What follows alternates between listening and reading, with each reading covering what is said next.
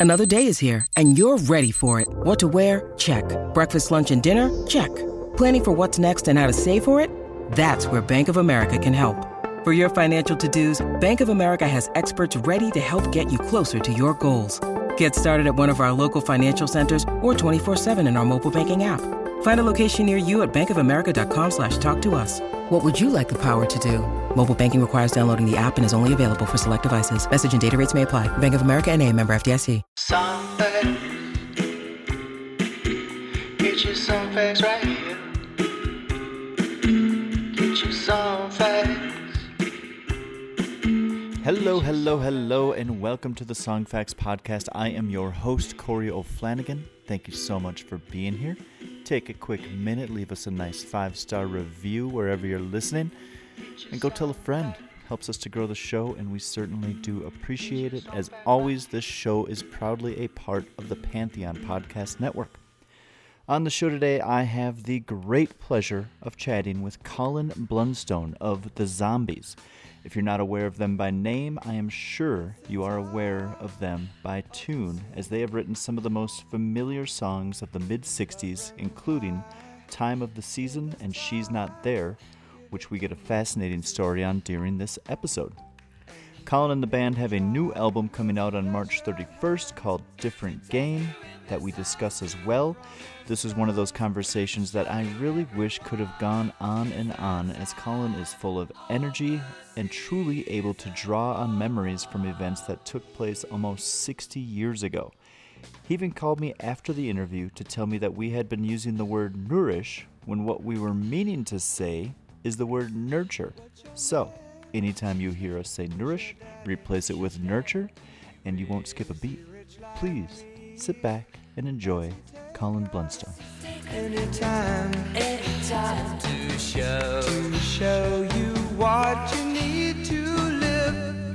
Tell it to me slowly. Tell you what I really want to know. It's the time Colin Blunstone, I want to say thank you so much for coming onto the Song Facts podcast. It's a true pleasure of mine. I, I obviously was introduced to your music by my parents, who are your generation, and um, it's it's just incredible to be talking to you right now. So thank you so much. Well, thank you for having me on the show. I'm, you know, really looking forward to it. Well, you should be because you've got a great set of new tunes out. Let's get right into the new album, Different Game, which is coming out March 31st. Um, reading through some of the press info that you all sent to me in the liner notes, I'm seeing multiple accounts of how this, the recording of this album, seems similar to you all to some of the band's first albums in the er, you know 60s and early 70s. And I'm just kind of wondering if you could elaborate on those similarities and, and if that was an uh, purposeful. It was. I mean, one thing I should say that this album was obviously interrupted by the pandemic. There were two songs, Big time. There were two songs that were recorded so long ago. I, I can't remember, you know, but whenever the lockdown came, they were recorded before that. Um, but we'd also we'd learned from our last album. I think it was 2015, and it was called "Still Got That Hunger."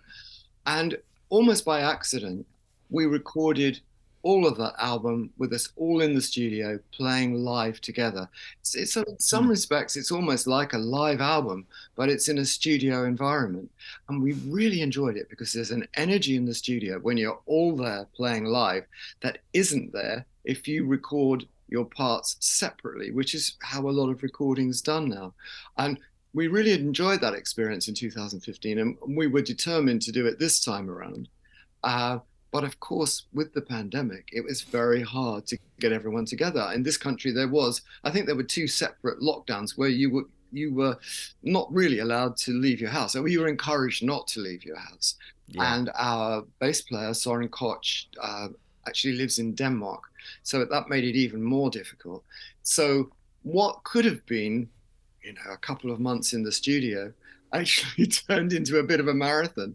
I think probably getting on for three years now because we we stuck true to the the ideal that we would all be in the studio together recording at the same time. So uh, hmm it's been a little bit of a drawn out affair, but it wasn't. It was out of our hands.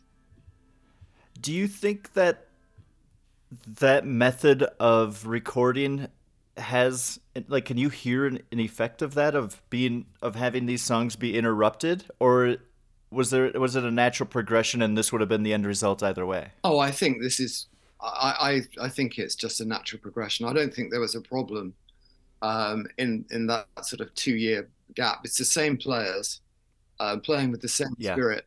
Um, and uh, no I, I don't think you can you can tell any difference. Another question is can you tell a difference between an album that's recorded with all the players in the room playing live at the same time and an album that's recorded where people will record their parts separately and i'd like mm-hmm. to think you can tell a difference but um, you know maybe it's just in our minds i don't know it's certainly more enjoyable to perform in the studio with all the other guys there because i will sing a song differently if a bass player and drums are in, in the, the room with me. And yeah. they've all told me that they will perform differently if they can hear the lead vocal and the other instruments as well. Yeah, and you know, it might not be something that as a listener you hear so much, but maybe there's a feeling that you get and like you don't even know what it is. Maybe it's subconscious, you don't even realize it, but maybe just listening back to an album, you just it, if it's played live like that, it can evoke this feeling. I think we read a lot about bands who are on tour, you know, playing 200 shows. In the middle of it, they're just so connected and they just say let's take a couple days and pop into a studio and record this new song that we've got because we're just so tight as a band right now. And i think that that kind of thing happens so a band knows that they have that energy and i'm guessing that a listener can pick up on it in some way shape or form. Well i certainly would like to think so. Uh, but I, what i can say is that it's definitely different for the actual recording artists to record like that, and I find it a lot more enjoyable. I bet. Um, yeah, you know, I, I wish we, I don't think we've ever done that. Maybe in the '60s we did to uh, be touring, be really tight, and then get into the studio for a couple of days, and then go back on tour again. I think we did that in the '60s. Yeah. Uh, we haven't done it more recently, and I, I would love to do that because you, when you finish a tour, you always think, yeah, this is great. You know, where we just float through these performances that the energy levels are incredible. Everybody's feeling really confident. And that would be a great time to start recording. But usually we're so exhausted that that's when we that's when we sort of go and visit the asylum to try and get our our brains sorted out at yeah. the end of a tour. But the, I, um I wanted to jump in. Uh, I wanted to jump into this second single that you guys just released because I have kind of th- this this podcast all about getting kind of the stories behind the songs, and okay. I'm I was listening to this. My I, my wife and I uh, this we're recording this on the fifteenth of February. On Valentine's Day is when the song was released. So yesterday, and my wife and I went to a movie last night to um just kind of have have ourselves a little date night. And on the way out, I was like, "Hey, I'm doing this interview tomorrow. Let's listen to this song on the way home."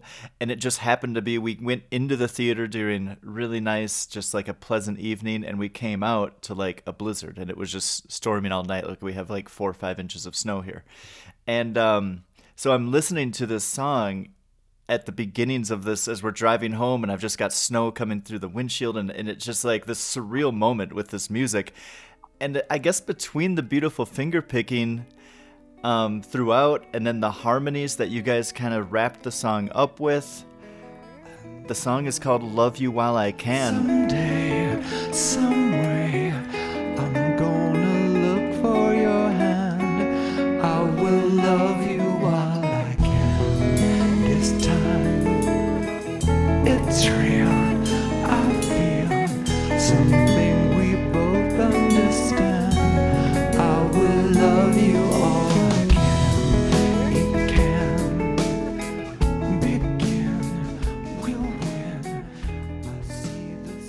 this tune come together? It's just a beautiful song. Well, it, I mean, it does have a, a, quite an interesting story in that we're managed by a guy and a and a, and a young lady. Uh, um, the Rocks management Chris and Cindy, and they got married about right at the beginning when we were beginning this um, album. So before the pandemic, and Rod thought, I'd really like to write a song for the wedding for Oh. And so it was written for them. Unfortunately, they I found most of these songs quite easy to to get into. The one song that I found really challenging, and it sounds so simple. I, I'm embarrassed to say this, but I really just one song I struggled on this, "Love You While I Can," and so I didn't feel confident enough to sing it at their wedding, which was the plan Oh. Saying this will be our year because we felt we felt quite secure about that as, as an old classic track from Odessey and Oracle. So they still got a performance, but they they got a different song. So it was very interesting for me. This song was originally written on piano, Oh. and Tom our guitarist, took the exact notes that Rod was playing and played them on guitar, and it sounded so effective that it was the whole idea of the song was transferred to Wow. acoustic guitar. And now you hear it like that, you can't imagine it any other way. No. But when I first heard it, I heard it on piano. When Rod writes a song, and he is very much the dominant songwriter in, in the Zombies, he lives quite near to me. And when he writes a song, he will always call me, and then we'll go and rehearse that song, just the two of us, before we move on to the band. And we're, and we're very, we go into it in quite some depth, especially the phrasing of the song. Of course, the melody, we don't, we're not improvising, you know, um, when, when I perform the song. It's absolutely what he wrote. The, the melody will be exactly what he wrote, not close exactly, and the phrasing will be exactly the same. And we're forever talking about is this note pushed or is this should this note be on the beat? And it's it's one of the things that I dread when we're recording. If Rod says, "Now, can you get that phrase on the beat?" And I'm I thought I just sang it on the beat. Now this is a problem. And this, these were the kind of things that were happening when we were first trying to go through this single, "Love You While I Can." I, I just struggled with it, but now I hear it. Of course, it's it's absolutely worthwhile, and hopefully, it sounds effortless. Yeah, I mean, I hope. yeah, listening to it, you don't you don't hear anything like that. Like it just, I- do think when you have a when you have like this descending, like finger picking style of music, in my opinion, someone who's played some music but listened to a lot of music, it's got to be hard to find a melody to weave into that because it is already kind of a busy musical piece, and um. I, I guess I credit you guys for being so detail oriented. Is that something that has been like you guys have a long career now is that something that's always been where it's you guys sit down and, and really dig into this and be like i want this note to sound exactly like this at this exact time either on the beat ahead of the beat just behind the beat is that something that kind of details is that your guys' kind of secret to success here Well, uh, I don't want to be too presumptuous and say secret to success, but it's the way we do things, yeah, especially on Rod songs. Um, yeah, he usually has a very full picture of how he wants the song to Mhm. sound. For instance, um, certainly will know what the chords are and what the melody is. And he'll probably have a pretty good idea what he wants the bass to play, and, and sometimes the drums as well. It's the, those parts are written as part of the song and um, he's very patient and very supportive uh, when you're coming to terms with a song. But I always say to him, I want this to be how you want it to be. I want it to be exactly um, how how you hear it, yeah and, and that's, what we try and get. No, I think you guys do it really well, and you've been doing it for a long time. Um, in 2019, you guys were inducted into the Rock and Roll Hall of Fame. Yeah. Congratulations. Um, I'd like to just get you to talk a little bit about what that meant to you, and if you could take us into, you know, that moment when you got that phone call originally from the from the Rock Hall. Okay, well, I mean, to start with, I think we were nominated four times before we were inducted. And I've got to be honest, I'd started to think that maybe it would never happen.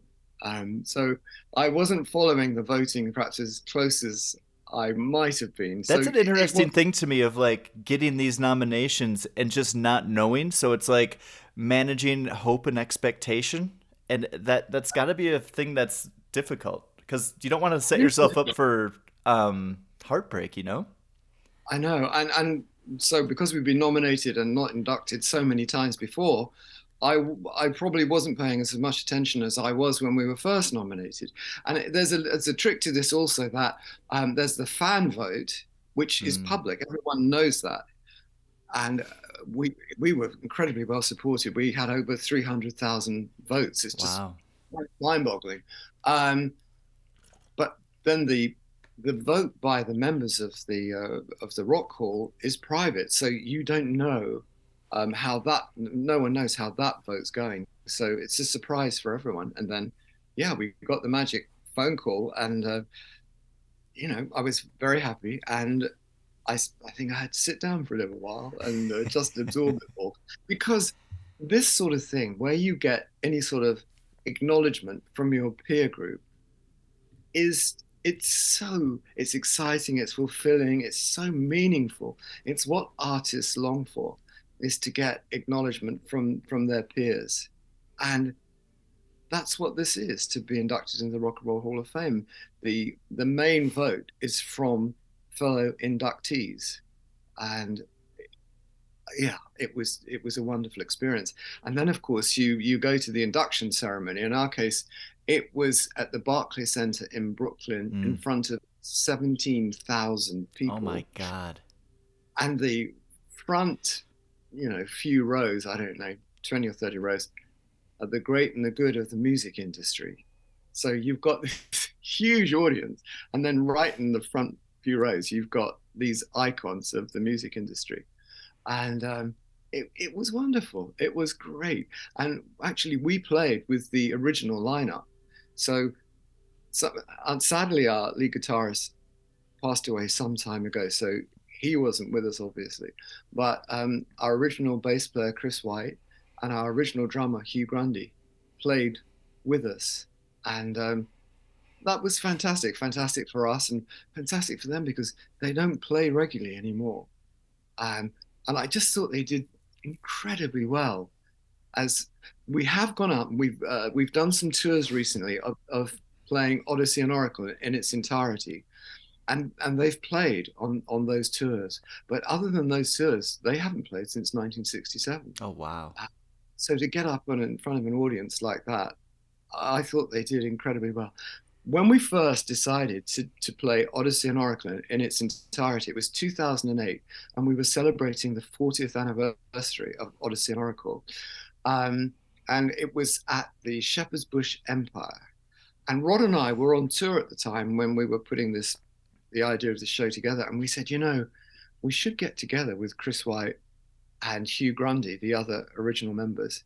We, we you know we have to see if they can play. They haven't played since this is 2008 they haven't played since 1967 so we thought yeah i mean without being too obvious you know we're just saying we're getting together for a playthrough we were watching very closely and listening very closely anyway we got together and it was a very humiliating experience because Hugh and Chris, who hadn't played since 1967, had obviously rehearsed and rehearsed and rehearsed. They were absolutely note perfect. And Rod and I, who hadn't rehearsed at all because we were thought we're in the middle of a tour, we're fine, we're not worried about us. We were all over the oh, place. Oh amazing. it was a little bit embarrassing, but it was it was it was a very good thing for us to realize that just because we're currently touring doesn't mean that we know Odessey and Oracle as well as we need to know it. So we had to do a bit of homework. But I mean, it really made me laugh that the two guys we were checking on, no perfect. Us, horrendous. We were all over the place. That's amazing. So the, the thing is that they did know uh, Odessey and Oracle pretty well. And um, of course, we played Tell Her No as well. That's not on Odessey and Oracle. Um, we played three or four songs from the album and they were immaculate. They just played fantastically. God, that's so great. I mean, it's, it's it had to be an interesting phone call for them to get the invite and then be like, "Ooh, I gotta, I gotta start woodshedding. I gotta really start practicing here because maybe they just kept themselves sharp for forty years. Who knows? Could be. I have a feeling that they got into some serious rehearsals. I don't know if they played together because actually, our original drummer lives uh, off the coast of Spain, so he doesn't live in this country Hmm. anymore. But they'd certainly put some hours in. I think, in a way, I think that's cheating they put some out of it, and we hadn't. You know, I just I thought it was hysterical.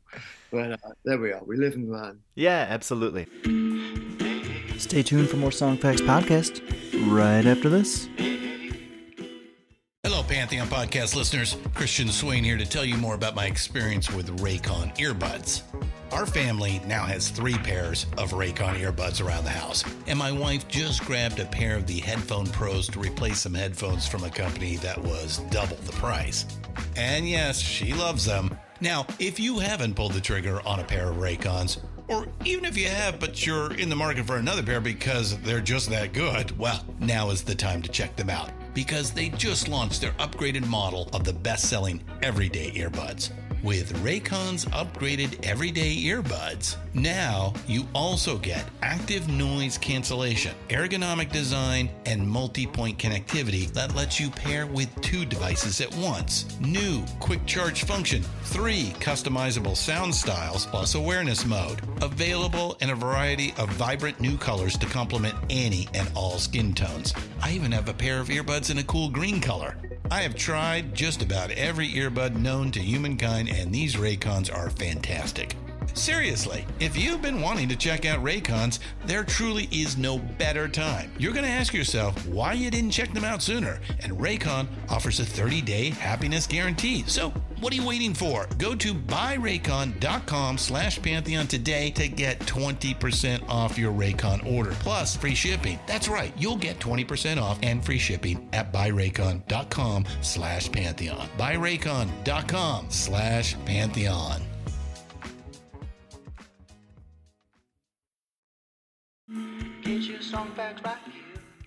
Um, okay, I need to take us. I need to ask you one question to like take us back to that that those early days in the uh, early mid '60s, and I think the song "She's Not There" just has such an amazing story from what I've been able to gather um, doing my research on it. And it sounds like you all won a talent contest and then were awarded a recording session. So Rod Argent, he wrote this one specifically for that session. Like the song didn't exist until then. I'm just wondering if you can elaborate on that. What do you remember about, I guess, at this time in 1963 64 that absolutely just must have been a whirlwind experience for you guys? How many people cried? But it's too late to say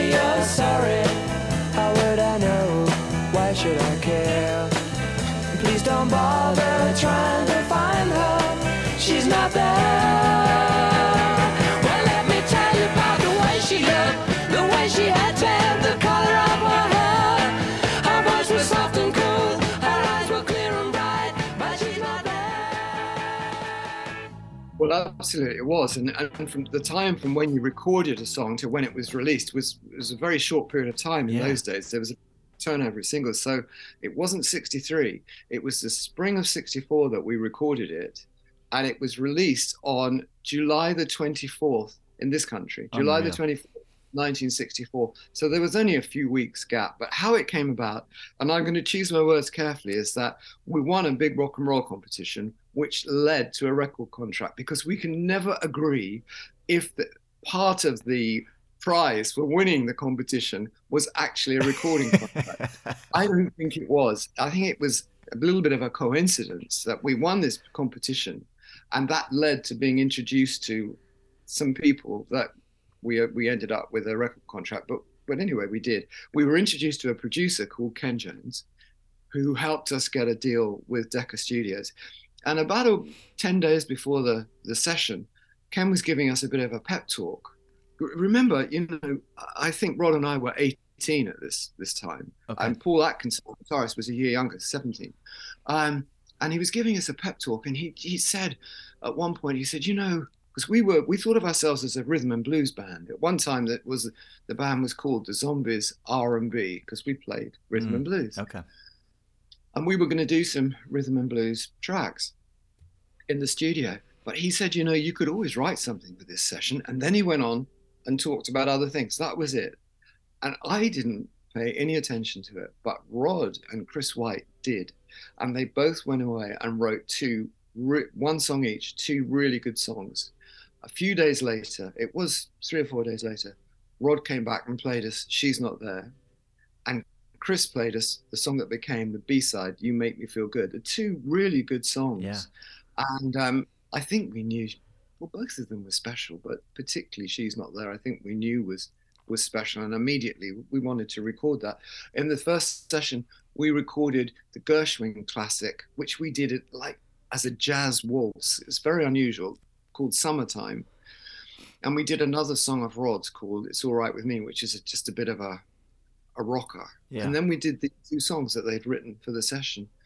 But I mean, the session nearly didn't happen because we'd been booked into the studio at seven o'clock at night because it was it was thought then that to record in the evening or going through the night was more sort of artistically stimulating yeah, than to record during the day. Well, I, it, that may be the case. I don't think as you get older that's the case Yeah. because we would have we would have been asleep if we were doing it now. But um, so we went in at about seven o'clock, and the we were introduced. We'd never met him before. This recording engineer, who was a really good engineer and had engineered a lot of six, big hits, big hits. But because we got there at seven o'clock in the evening, unfortunately, he'd been at a wedding all day, and he was horrifically drunk. Not only, not only horrifically drunk, but he was very aggressively drunk as well. So this is our first time in a commercial studio, and we're just going through some songs, and I put some headphones on, some cans on, and this guy, this engineer, is screaming down the uh, in these headphones with the worst language you can possibly think of. Very, very aggressive, and it makes me laugh because having been in the business for over sixty years, in that first half an hour, I was thinking, with this guy screaming at me, I was thinking, I don't think this music business is for cut me. it. I, I've had enough of this. Then we had a bit of luck, and he passed out. He passed out oh, cold on the floor. And we, we had to carry him out of the studio, one on each arm and one on each leg. We took him up two flights of stairs. We put him in a London black taxi, and waved goodbye. We never saw him again, ever. Unbelievable. And the assistant engineer took over. And the assistant engineer was called Gus Dudgeon. And I don't know if you're familiar with Gus's name, but he went on to be one of the most successful producers of all times. No longer with us, but he recorded all of Elton's early albums. okay. He recorded Bowie, Kiki Dee. If you just look up Gus Dudgeon, he's responsible for so much wonderful, well, for producing so much wonderful music. He was the assistant engineer that night, and that was his first session ever where he was the recording engineer. And it was our first session ever. And as I said, he's no longer with us, but whenever I saw him, he never forgot that, that that was his first session and our first session. And, you know, he went on to be incredibly successful. And it wouldn't have happened if this guy hadn't have gone to a wedding and, and got horrendously drunk. So I mean, the session nearly didn't happen. Yeah, I'm wow. not sure if if he'd have gone on like that. I don't know if it would have happened at all. But it did happen, and She's Not There was released a few weeks later. And um, it was on a television show over here, a live television show. It was called Jukebox Jury, where they have four panelists who they judge whether seven or eight songs are going to be a hit or a miss. It's this is a long time ago. It's very static, but one of the panelists was George Harrison, Okay. and of course, not only were we thinking it's wonderful he's going to listen to our record, but the whole country was watching because it was George Harrison, and he he said, "Well done, zombies. You know, I think this will be a hit." Wow. You know, you couldn't fail after that. George Harrison says it's going to be a hit. It is a hit and and that's in a way the story of she's not there. I do think there was a bit of a reluctance in america because it was quite unusual. She's not there. A lot of our songs they're not what other people are recording. We've, Yeah. we've never tried to follow trends ever. And there was resistance in america to i think even releasing it. And it came out on a subsidiary of uh, london records called parrot records. I think they released a lot of english artists. And um, I don't think the label were over enthusiastic, but over a period of time, it was released in the fall, I think, and by Christmas it was it was number one in Cashbox, and number two or number three in Billboard. we always seem to be a bit lower down in Billboard. but we're certainly number one in Cashbox. And um, we actually arrived in America at Christmas 1964 with that record at number one in Cashbox. Um, so it was a great way to be introduced to the American public as having such a huge hit. Yeah, I mean that kind of was the recipe, right? Of wait till you get something that that reach climbs up pretty high, and then and then and then send the band over to the to the to the states. But um, I I do agree with you what you said about the sound. Like when you listen to that song, you listen to a lot of your guys' earlier stuff. It's it's unique. It's you guys. It's not really there's not a genre created for it because you came from the R&B side so you can feel like, you know, the rhythm section's there with the groove and everything. But it's a different I mean you got to think about the time that it was in. There was like the the the culture of the 60s coming up at that time so there is a little bit of a psychedelic feel to it as well and it kind of just like winds its way through some of these songs but i think that's what i like about it i love when i can't put a band into a box of a genre. And I think that you guys um, personify that perfectly. Well, I mean, I, I take that as a great compliment, but it does have its drawbacks in that the media like to to put you in a box. Oh yeah. And, and even I was explained to me in the old days when people made you know when there were actual physical records like singles and things like that and they had these people called rackers who used to you know there would be thousands of records coming into like a wholesale uh, place that then sent the records off to retail. And they got confused if they didn't know what genre to rack your records in. And something like that can make things really difficult. So, although I think it was a great advantage for us to have a, a unique sound, it did have its downsides as well. And also, you know, uh, radio stations tend to play a particular genre of music. And if they're not sure where you fit, then you can lose radio play over that. But we've never really got too involved in that side of things, and it's just an ob- observation of, and from what people have told me, because we've all it's been very simple with us. We record the best songs we've got to the best of our ability. We're not trying to sound like anybody else, and that was true in 1964, and it's true with us now. We had the added complication in 1964 that Rod and Chris were finding their feet as songwriters. Mm. Uh, later on, Rod told me he had written one song before that first session, but I don't, I don't think I've ever heard it. And I'm not sure if Chris had ever written before. So they didn't have a back catalogue of songs. They just started writing. And one of the problems that we came up against was that Decca immediately wanted a follow up. Within six weeks, they wanted a follow up. Of course. We were touring. We had no time. We were touring. And we just had one song. And we were pressured into putting that song out. None of us thought it was a hit or commercial at all. And we were right, you know. it's the devil in the deep blue sea because either we put a record out that we are not confident will be successful, or we probably get dropped by the label. So it's a difficult situation. We so the follow up in the UK just didn't go anywhere. But in the States, because the records were released a little later in the States, they skipped that and they released Tell Her No, which was a big hit. Yeah. And it was a hit in the UK as well. But it just seems so short sighted to me. I think all labels did it at the time, but my only experience was with Decca, that they would put such pressure on you to keep recording singles. And it's a sort of a self fulfilling prophecy in a way.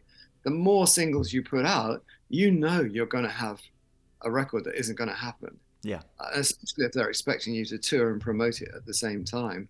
And I guess they thought in those in those days that artists only had short careers anyway. And no wonder. I wonder why they had short careers because they were pressured into keep releasing records. And they thought artists only had short careers, so they should get the most out of the best they can while they're still relevant.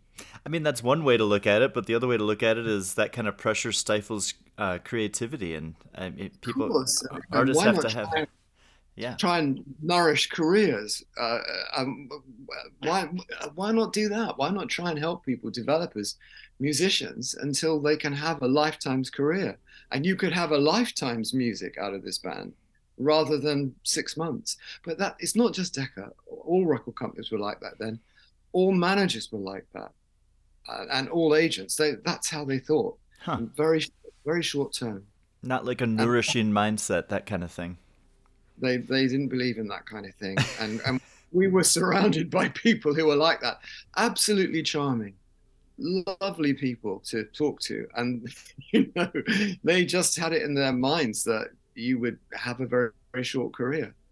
Well, it, it, I mean, it's laughable looking back at it, but that's just the way it was then. Yeah, I mean, I, I guess I can I could make an argument for both sides, but it definitely, in my opinion, you know, it, now that we have hindsight, it's like no, you should be nourishing these bands and like giving them what they need because everyone is has a better view of it, both from the musical, creative, artistic standpoint and the financial standpoint if we nourish this and like make a long career out of it. Because in 10, 15 years, now we can put out a greatest hits album and we can do a live album and we can do all this stuff. And there's just endless opportunity. Of course. And, you know, I have to be careful. I don't mention any names, but the people that were advi- advising us, they were so short term. And, and of course, I'm sure, you know, they were sort of considered at the time to be quite sophisticated businessmen. But with hindsight, they was they was they were amateurs. They did had no idea what they were doing. The people who advised us advised many other big acts as well, and they did exactly the same thing to them. And of course, they lost them anyway. Whereas they might have had a a lifetime's uh, commitment to an artist, and it, of course it works two ways. Um, they lost they lost artists who went on to have fine careers. Yeah. Um, it it just seems so so uh, short sighted looking back. Yeah. No, I completely understand that. Um, all right, I really appreciate you taking a step back into the uh, the history of the band for me. I know that there was a great thing story behind that. She's not there, and I really appreciate you sharing that. But let's come back up to this new album because you've got some more songs on here, and I want to talk about one in particular. It's the first single. Um, just a reminder to people listening the album is called Different Game and it's coming out March 31st. And we're here with Colin Blunstone of The Zombies. Um, dropped Reeling and Stupid. Stupid.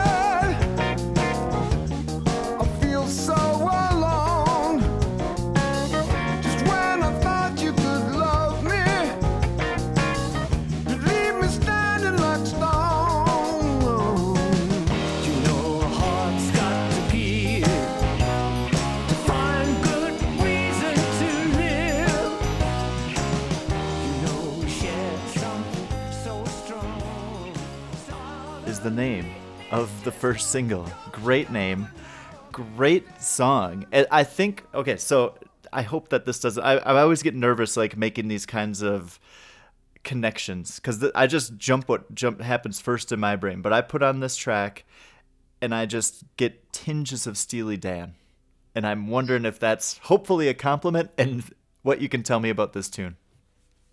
Well, just to cover that point, yes, it's very much a compliment because in no way would we ever try to copy anybody. But, but that's just the way uh, the the track evolved. Uh, you know, we were all playing live in the studio at the same time. Rod's written the song, and then we throw it open to the guys, and this is what this is what happened. And I, I think Steely Dan are one of the finest bands ever. So yeah. if in any way this track reminds you of Steely Dan, I take that as a great compliment. Um, the song itself, yeah, it was written by Rod. I think it's a great title, really great title. I think at one time he was thinking of calling it um, uh, "Drop, Reeling, and Naked," but I think "Stupid" is much better. Yeah. And so this is this is what it developed to. And I was talking to him about the lyric, and he just quite simply explained it as when you're in a what you th- think of uh, a secure relationship and the carpet's pulled from under you, it's a great shock, and it's it's quite hard to take. And how do you feel? Dropped, reeling, and stupid, and that's that's the that's the trigger for the song. I and love that. The, I have absolutely been there, and I didn't realize that that was the root of this that thought process and i understand that so perfectly and this just fulfills the song so much more i'm sorry go on Oh, great! I'm really glad because um, some of the songs I, I I can't. You know, Rod wrote as most of the songs, and I don't know the story behind some of the songs because Rod he usually plays the cards very close to his chest, yeah. and he would always say that the song means to you what it means to you. It might mean something completely different to Rod or to me or to you. So he he tries to make the um, the, the lyrics not too personal to him. Um, it's it's for the, the songs for everyone. But he did actually tell me that that was the trigger for this particular song. So I'm glad you asked me to explain that yeah. one because there's probably a few on there I can't explain. Um, another thing with Rod when he writes a song, I'm always very conscious of. It's very important to him how a word sings. Um, so sometimes you'll get someone who's perhaps explaining a really complicated story in a song, and and there's, there's a jarring line in there or a jarring phrase, and you think, wow, I think you could have found a better way to explain that in a song. But but Rod is always very conscious of how um, a word sings, and I I think he's a great songwriter, and you know I've tried to learn from him, and uh, when when I write, I try and do the same thing. I really like it. I I love that that's the root of the song, and um, there will be a snippet played on this for people to listen to it. But I encourage you to go. I've listened to the album top to bottom. It's so good. I'm so happy that you guys are still out producing, being creative. It's I, I like it because I'm the kind of person that tries to keep that mindset of you're just never too old to start something new, and um, and I think that this is a testament to it. Like you guys could have packed it up and, and not keep doing what you're doing, but not only are you out there doing what you want to be doing, but you're just continuing to create new music, and I I, I really like that, respect it, and appreciate it. Um, the last question that I have for you, I know you guys are doing a lot of press, and I appreciate your time. I actually asked my editor, um, and the the editor of Songfacts, the website, Carl Wiser, to submit a question, and he asked, "What's a song by another artist that has had the biggest impact on you?" Wow. Well, I'll tell you. I'll tell you one song that had a big impact on me in many ways. Um, I've always been, you know, I was a huge fan of anything by the Beatles, but I, am I'm, I'm going to choose something else. Um, we were also uh, huge fans and, and, still are of the Beach Boys, and we recently toured with Brian Wilson. Amazing. And I was asked to sing "God Only Knows" oh. on stage with Brian Wilson and his wonderful band, and I can't tell you how exciting, thrilling, and intimidating yeah. so I, you know, God Only Knows is certainly a very special song, and to have sung it with Brian, uh, you know, that's a song I'll, I'll, that's a story I'll be telling to my um, to my grandchildren. Absolutely. So I've got to ask: Did you add your own new layer of harmony, or did he assign you one of those layers? I I just sang the melody. Okay. I sang the melody and I stuck to it very resolutely and then the band did all the complicated, wonderful stuff around me.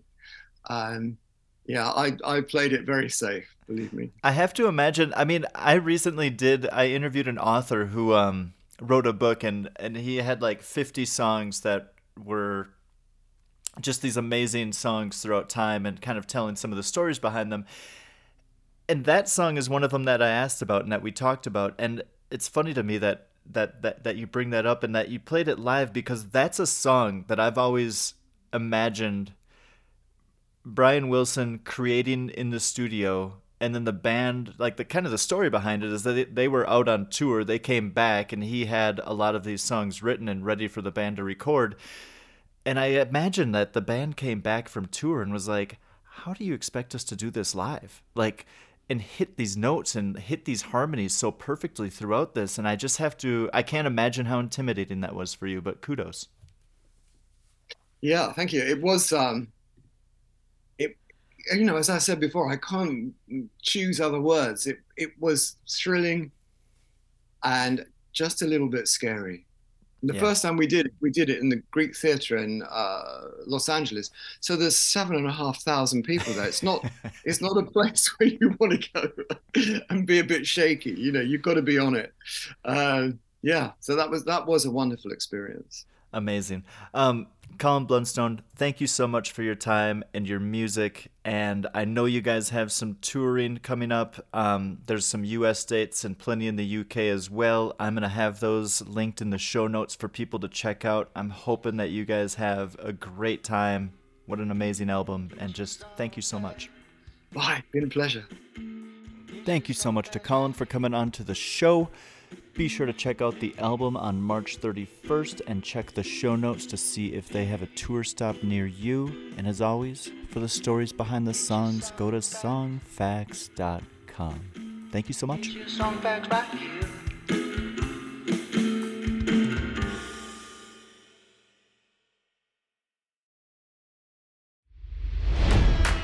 It's NFL draft season, and that means it's time to start thinking about fantasy football.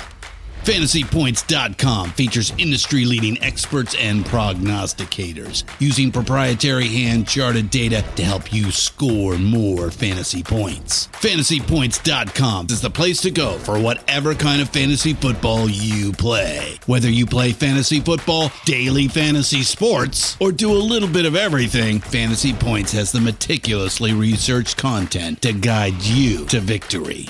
And why wait for the fall? Fantasy Points also covers the new spring football league, the UFL. Join the guru, John Hansen, Scott Barrett, Joe Dolan, and other massive names in the fantasy football universe with an exclusive offer. Use code Pantheon for 15% off any fantasy points package, including the all in package, with access to every article, tool, and data nugget that Fantasy Points has to offer. That's fantasypoints.com and code Pantheon for 15% off at Fantasy Points. Fantasypoints.com. Code Pantheon. Score more fantasy points.